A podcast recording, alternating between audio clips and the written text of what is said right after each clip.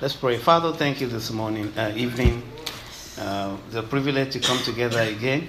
Uh, this Abbotsford location to to share your word, to fellowship. Thank you for an awesome time as we worship uh, tonight. Thank you, Lord, for accepting our worship tonight in Jesus' name. Uh, we thank you for this time as we go into your word. Uh, you will speak to us clearly in the name of Jesus. Lord, you you've called us to raise a new generation of champions. And we thank you that that is happening in this place. And we thank you for this word that we will receive. That you will bring out the greatness that you have put in us. In the name of Jesus. Thank you, mighty God. In Jesus' name. Amen. Amen. So you're welcome all. Um, so we started this champion series uh, uh, talking about uh, what is in your hand or what do you have in your house. And then we said you start from where you are. And today we're going to go further by looking at uh, millionaires in the cave. Uh, God said to us, He said, We're a church, uh, we're raising millionaires. So part of the things is that we believe in entrepreneurship. We believe in people having their own, owning their own businesses, uh, multi-million and billion-dollar businesses as it grows. Uh, so we believe God for that, and you will begin to see uh, some of the things that God has put in place to bring that uh, to fruition. So we are believing God for that. Uh, the Joseph Business School is one of those that has been uh, that is in the working. we're just waiting to have a location. Once we have a location now, all that can be set up. Uh, so all these things will, will happen. Hallelujah. So today we're looking at part three of the Champions uh, series. We're looking at millionaires in the cave. And if you want to put it a subtitle, you might you might want to call it training in an unusual place. Training in an unusual place.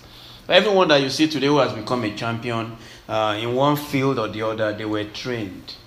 And when you look at even some of them, when you talk to them, uh, you see that they were trained in unusual places. For example, Oprah Winfrey, uh, she was trained uh, in a media house where she didn't even last a long time. She was fired.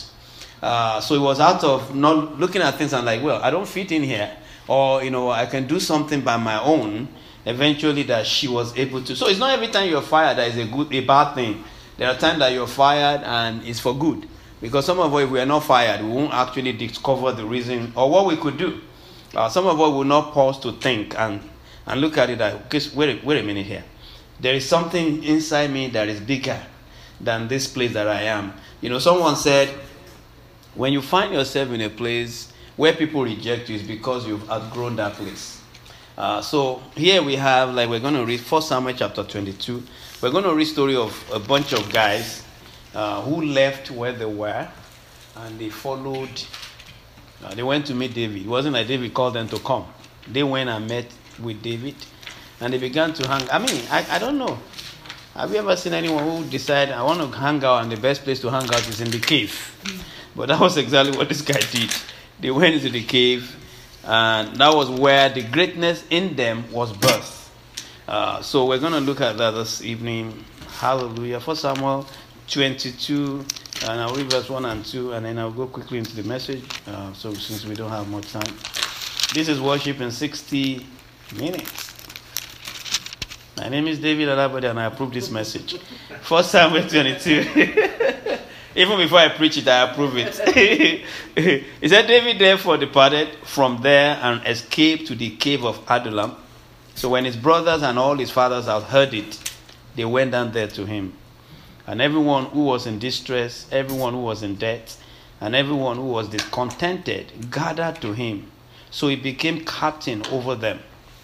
And there were about 400 men with him. So if you have been following this series, you see that a few chapters after this, these men became great. They were now referred to. Uh, the Bible said they were about 400 men. So if you read, the, uh, they were about 400 men at the end there. Uh, these guys became David's mighty men. You know, you heard about David mighty men in the Bible.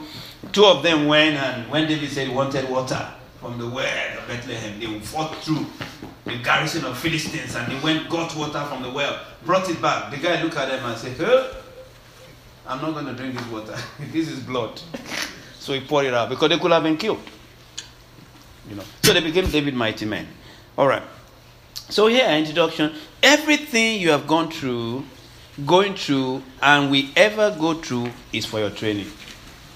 Everything you have gone through, everything that you are going through, and everything that you ever go through is for your training. The Bible says in Romans chapter 8, verse 8, it says, And we know that all things work together for our good, for the good of those who love God, for those who are called according to his purpose. So I want us to read Psalm 66. Uh, and I want to show us something. Why it is for our own good. All the thing we're going through now is a training because God is taking us somewhere that is bigger than where we are right now.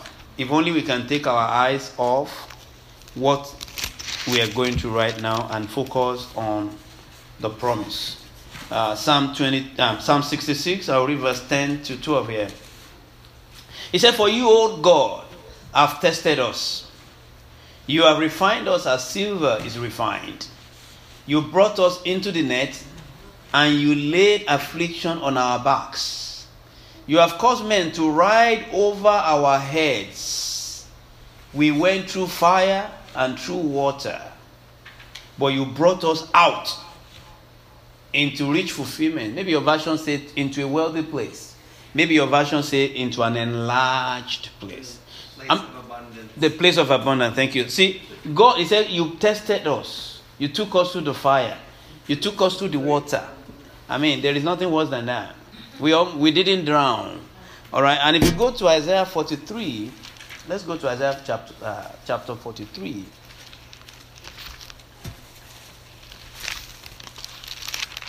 Millionaires in the cave.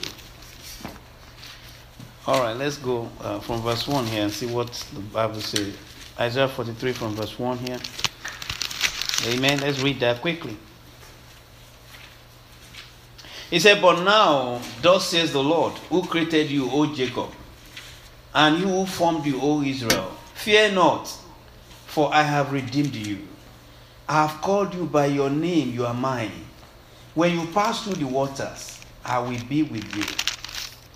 And through the rivers, they shall not overflow you. When you walk through the fire, is it fire again?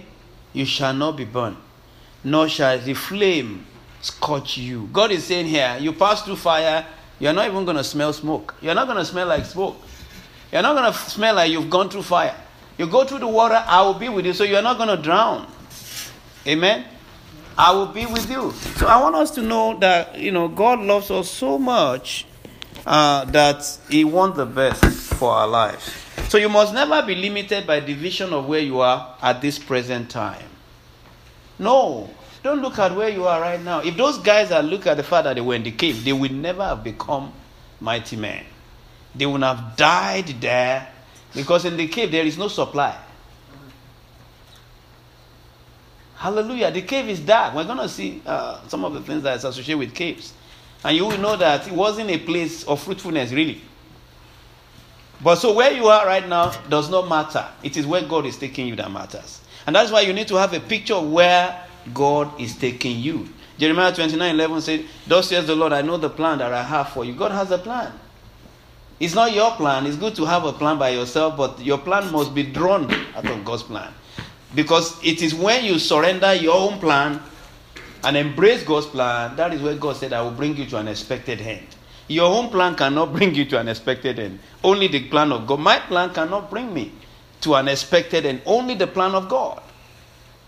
Because, you know, sometimes we think we have a, a great plan. Oh, yeah, I'm going to do this and do that, do that, do that. But then at the end of the day, you see that your own plan, it gets frustrated. Your own plan doesn't fly. But when you surrender, because you see, what's the problem? Why do I have to worry myself about my own plan and struggle to make it happen when I can only I can easily embrace God's plan and God has already worked the details out? So every step, He says, take a step, you take a step. Stop, you stop. Run, you run. Slow down, you slow down. Sit down, you sit down. You just follow the plan. Amen. Second Corinthians 4, verse 18. He said the things that we can see, they are temporary. They are subject to change. But the thing we cannot see, they are eternal. The things we can see, they are temporary. But the things that we cannot see, they are eternal. Means they outlive us, they are beyond us. No matter the plan you have, most of the time is so short, it's so small compared to what God has on his mind. Hallelujah. So I wrote here God trains his greatest soldiers in unusual places. The champion, God trains them in unusual places. For example, David was trained in the field alone. David was training at the, you know, in the he was in the field all by himself. Alone. The day they were to ordain him, they had to go send for him. He was in the field. But, but you see, when he came to face Goliath in 1 Samuel chapter 17, uh, if you, especially if you read from verse 37 uh, downward, you find out that all the testimony that David used against Goliath were experiences he had when there was nobody with him. What is your experience right now? Because when you are going through stuff, God is teaching you something. Are you with me this morning, uh, this evening? God is teaching you something, everything. There is no, I, I always say this. I say there is no education, whether formal or informal, that is a wasted time. There is something God want to learn that you might think you don't need right now, but guess what? Six years from now, five years from now, two years down the lane, then you see there will be a situation that you will use that. And but because you've gone through the training and passed the training, because there's a difference between going through the training and passing the training. You pass the training by staying in where God has placed you at that time and being faithful and following through, then you see that God will bring you out. And then you can apply those things that you have learned to move your life forward. Are you with me this evening? It's important. Moses was trained at the back of the desert. If you go to Exodus chapter 3, when he had an encounter with God, the burning bush experience, he was at the back of the desert. He has settled down to life of average and misery. He has settled down to a life of, well, I will die a shepherd, I will just keep taking care of sheep. Meanwhile, he was supposed to lead 3 million people into the promised land. But it was that place God had to teach him for 40 years. What will be your attitude if you knew from the beginning that you were supposed to be a deliverer? And then all of a sudden, because you went out too early, you made a mistake. And this is one thing again I want to say tonight. You made mis- we all we're going to make mistakes. Even when you know what God has called you to do, you're still going to make mistakes. But you cannot dwell on those mistakes because God, you know what? If you dwell on it, you will not be able to see where God is taking you. But Moses dwelled on that. 40 years he was at the back of the desert until thank God for a burning bush experience. Thank God for the mercies of God. And God had to tell him, the same place you ran away from, go back there. The same place. God is not going to speak to you ex- except anytime if God asks you to do something you don't do it, God is not going to tell you anything new. He's going to tell you every time God speaks, He will tell you what He told you before. I think Moses was probably looking for something different. I will just relax now. I have my retirement home, all built. I have uh, one million dollar in my account. Mm, I just enjoy my children and grandchildren. And when the time comes to die, we'll die. God said, No, you are not done yet, Mr. 80 year old. There's still work for you to do. The rest of the 40 years of your life will be the best of the 80 years that you have lived before. And God did what only God could do. Amen? Amen. Daniel was trained in Babylon. Daniel was an immigrant. They were taken as slaves to Babylon. He was trained there. You read Daniel chapter 6, for example, the Bible says, you know, it was six, I mean, ten times better. From Daniel chapter 1, if you read the story of Daniel, Daniel chapter 1, you will see that from the beginning. The guy said, We're not going to eat the king's food. Instead, we're going to fast. We're going to eat on this, live on this, live on that. And that's exactly how it's going to be. So God trained him in, in Babylon. And even Jesus was trained in the desert before he started his pub- public ministry. If you read Matthew chapter 4, because of our time, we're not going to be able to read that. Matthew chapter 4, 1 Samuel 16, Daniel chapter 1, verse 1 to 8, and Exodus chapter 3. Uh, those are the reference uh, scriptures. All right, so what you see is what you will get. What you see is what you will get. Your situation will turn around the day you see everything you are going through as part of the process as part of the process to get to the promise. That is the day everything changes. Because what happened? Um, your focus I was telling somebody this afternoon, I said, no distractions allowed. I think I'm going to preach a message like that. We allow some things to distract us. And I want to say to you, I, I often say this to people I say, enjoy the, the process, enjoy the moment, enjoy the season. The season you might be in might be a season that looks like everything stagnated. Enjoy it. It's not going to be like that forever. Just stay faithful in that season. Amen? Just stay faithful in that season and stay focused. God's promises must be processed. We read in that, in that uh, Psalm 66, he said, you, he said, like a silver is refined. God's promises has to be processed. Have you ever seen a farmer that planted a seed today and the same day begin to harvest? Plant the seed, you water the seed and, you know, probably fertilize it and keep getting the rid, rid of the weed and, and, and wait and then the harvest comes. That's in the natural. But what we're saying here is that you know you, you have to wait. Let's go to 2 Corinthians 4 17. Uh, 2 Corinthians chapter 4, verse 17.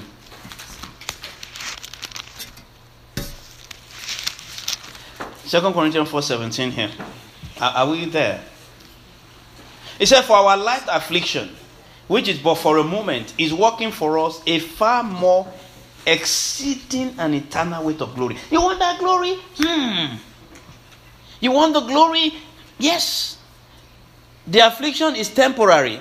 The affliction is but for a moment. The glory that is beyond that, that's what we should go for.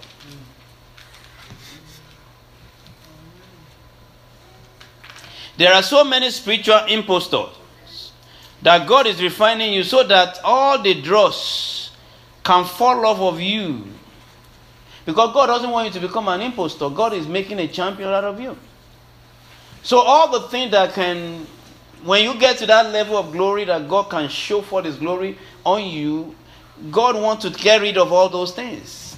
You know, the, the little anger, the, only, the little burst of anger, the, uh, you know, uh, the non-commitment, not the the unfaithfulness. God just taking care. You know, like a wood carver is carving a wood, and he just taking out the part he doesn't want. Uh, that doesn't want want to be part of the carving. He just taking. God is carving us out. He's taking out the things that He knows He's not going to bless us in our next level. It's not everything you need for your next level. Amen. You know, we were having a discussion with, with a couple yesterday, and they were asking us, "Oh, Pastor, you're so quiet," and, and I said, "Yeah." Uh, that people tend to get um, kind of like maybe let, let me not say uh, take advantage of me, but people tend to look at me like I'm weak because of my nature and all that. Uh, and I say, "You don't understand. There's is a training. God cannot trust with some things except you become meek. And when God is breaking you, sometimes He doesn't. God doesn't come with a big sledgehammer and say, Give me your head. Boom. No. It breaks you by some things, by some, uh, how you respond to some things. Uh, are you able to handle people? God had to go teach Moses how to take care of sheep. And you know, sheep are, yeah, they just. Mm-hmm. So God had to use the sheep to train him before he could trust him with men. So sometimes God will, you know, train you with some tough things just to, because He's preparing you for something bigger. But you can't die there. So you, if you don't learn those things want you to learn, you will learn it somewhere else. So you learn. Because you have to re- repeat the class if you don't if you don't pass. Zechariah 13 verse 9. You know me, I like scripture, so we'll read it. Zechariah 13 verse 9. Zechariah 13 verse 9. If you cannot open it, just listen. You know where Zechariah is? Way, way to the back. Uh, 39. Let's see what the Lord says here. So God doesn't want us to be spiritual impostors. Uh, so He takes us through all this. He says here, I will bring the one thought through the fire. you see that? We refine them as silver is refined, and test them as gold is tested. They will call on my name, and I will answer them. I will say, This is my people, and each one will say, The Lord is my God. You see, God said, I will test them first before, they, before I can call them my people. He loved them, but He said, I will. Said, I I will test you. will take you through the fire.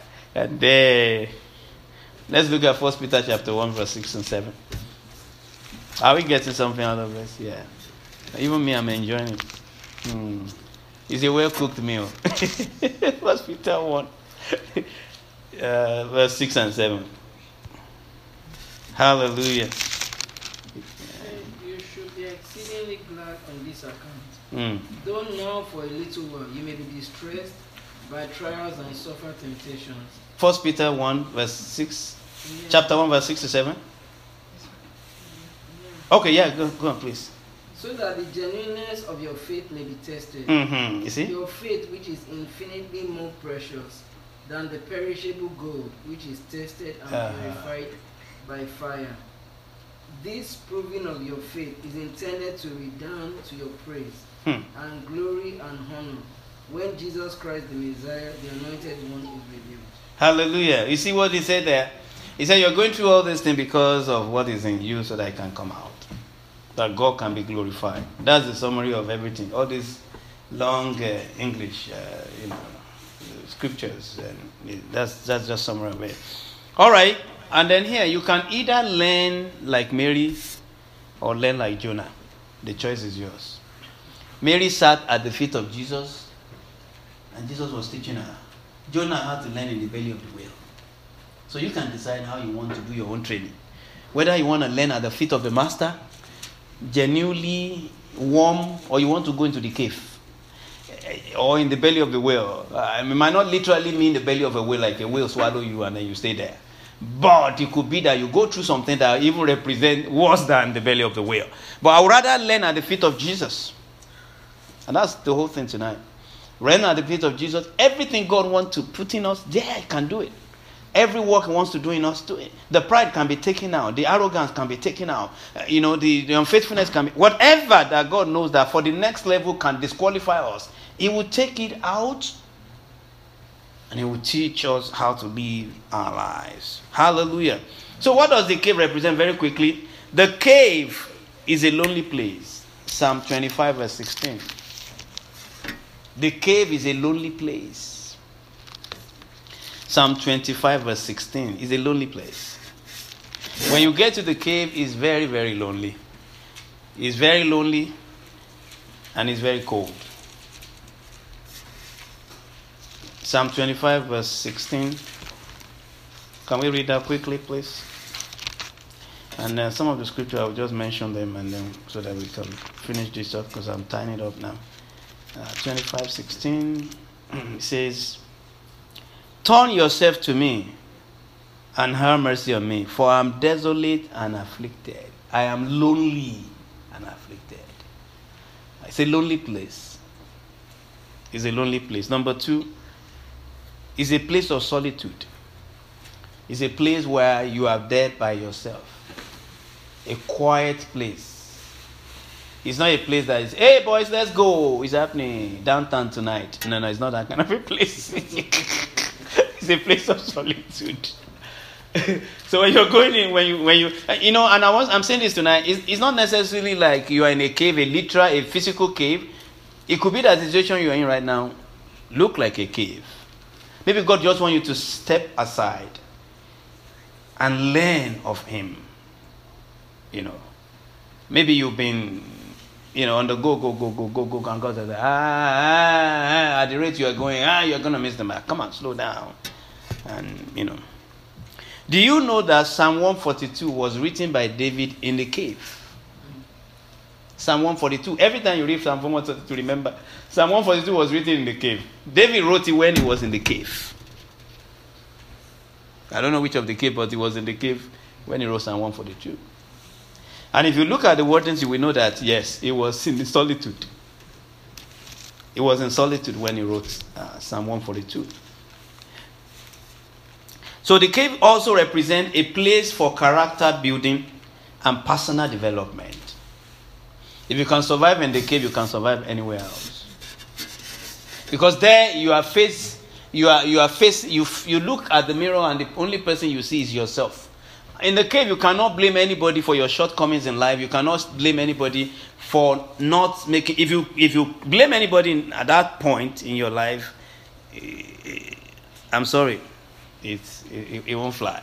Because at that point, you need to you own your own you own your life at that point. Like, okay, I am where I am now because of the choices I make, because of the decision I make. Now, how do I move forward?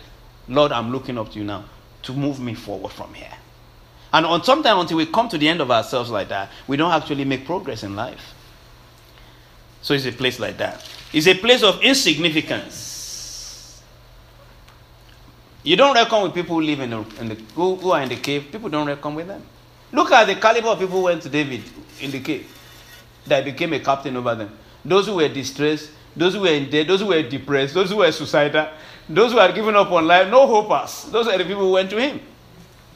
So, you know, if anybody wants to refer to those who are in the cave of Adullam, they will look at it and say, those are insignificant people. But God had a plan. Psalm 119, verse 105.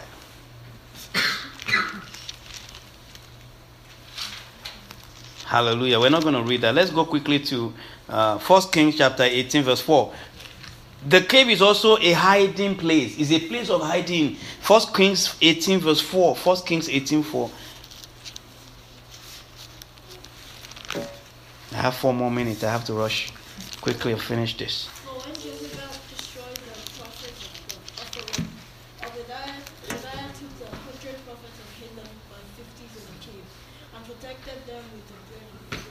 Hmm, thank you. He said, he said, and Ahab said to Obadiah, Go into the land to all the springs uh, of oh no four four. For this, for so it was why Jezebel massacred the prophets of the Lord that Obadiah had taken 100 prophets and hidden them.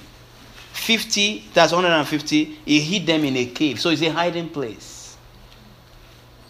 Obadiah hid the prophets, 150 of them in the cave. It's a hiding place. And also, it is a place of preservation. Why did he hide them? So that they won't kill them, so that Jezebel won't kill them.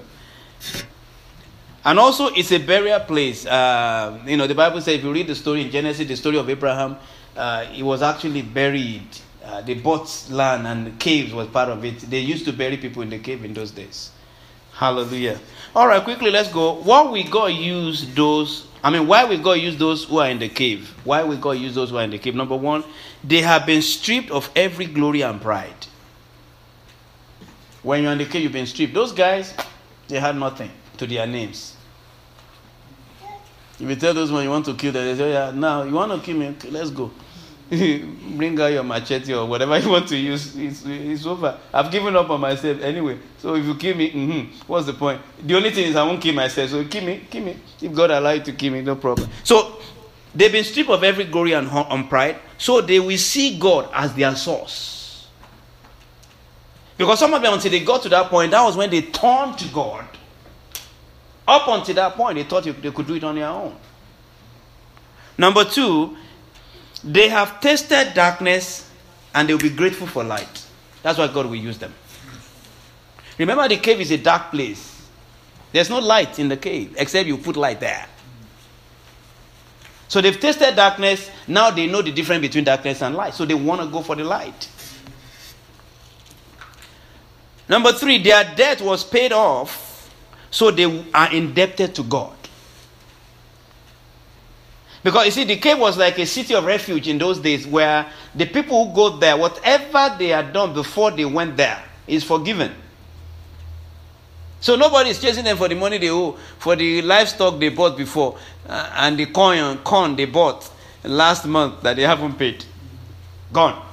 And so they are grateful. And that's why we're grateful for what Jesus did for us. They have nothing to lose, they've lost it all. Fear has been removed. They are now full of faith. Because you cannot even live in the cave except you are somebody who is full of faith. Because fear, when you are in the cave, you know, cave it has no door most of the time. So anything can come in. A snake can come into the cave. If a snake come in there or a wild animal come there, you are in trouble. So they are full of faith. Fear has been removed. Why will God use them? They are good stewards. So that so God can trust them with much. The little they had, they manage in the cave. The little resources they had, they manage in the cave. If somebody remember them and say, "Oh, there are some people in that cave. Let's get some, uh, you know, let's get some groceries to them." They can manage the little they have. So God trusts them. Are you a good steward? Why God want God put you in a cave so that you can become a good steward of the resources He has committed into your hands. They are grateful for a second chance at redemption and restoration. They are grateful. That's why they became mighty men. That was why everything David asked of them, they were able to do. They were willing to do. Why? Because they saw we have a second chance as redemption. This man has given us a second chance of life in life. We're to take it.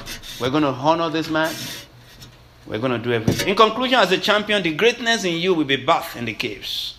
You cannot become precious until you have undergone pressure. You cannot become precious until you have undergone pressure. Even though you may be in the cave today, don't behave like a caveman. Settle it in your heart that you are a millionaire in a cave. The image you see will eventually become your reality. Hallelujah. Can we just pray? In one minute, just talk to the Lord tonight. I don't know where you are right now. It may look like a cave and it look like everything is just the way it is. Why don't you talk to God and say, Lord, thank you tonight for sending this word to me. And I want to thank you. Just hand over everything to the Lord right now. Hand over everything to Him. Say, Lord, I want to thank you. Thank you for opening my eyes to the truth. And I thank you because you're a God of the outside and you're a God of the cave. And I know that, Father, through the water, through the fire, you are with me too. Even in the cave, God is there. He said, even underneath, below the, the, the earth, God said, I am there. And why don't you ask the Lord tonight and say, Lord, thank you. Thank you. Thank you. Ask Him to hold you by the hands. Ask Him, admit your mistakes, admit those things that you haven't done well, and ask Him to help you tonight. David said, I will look unto the hill from whence cometh my help. My help come from the Lord. Say, Lord, thank you because I'm coming out of that cave into the glorious destiny that you have prepared for me. And I give you praise this evening.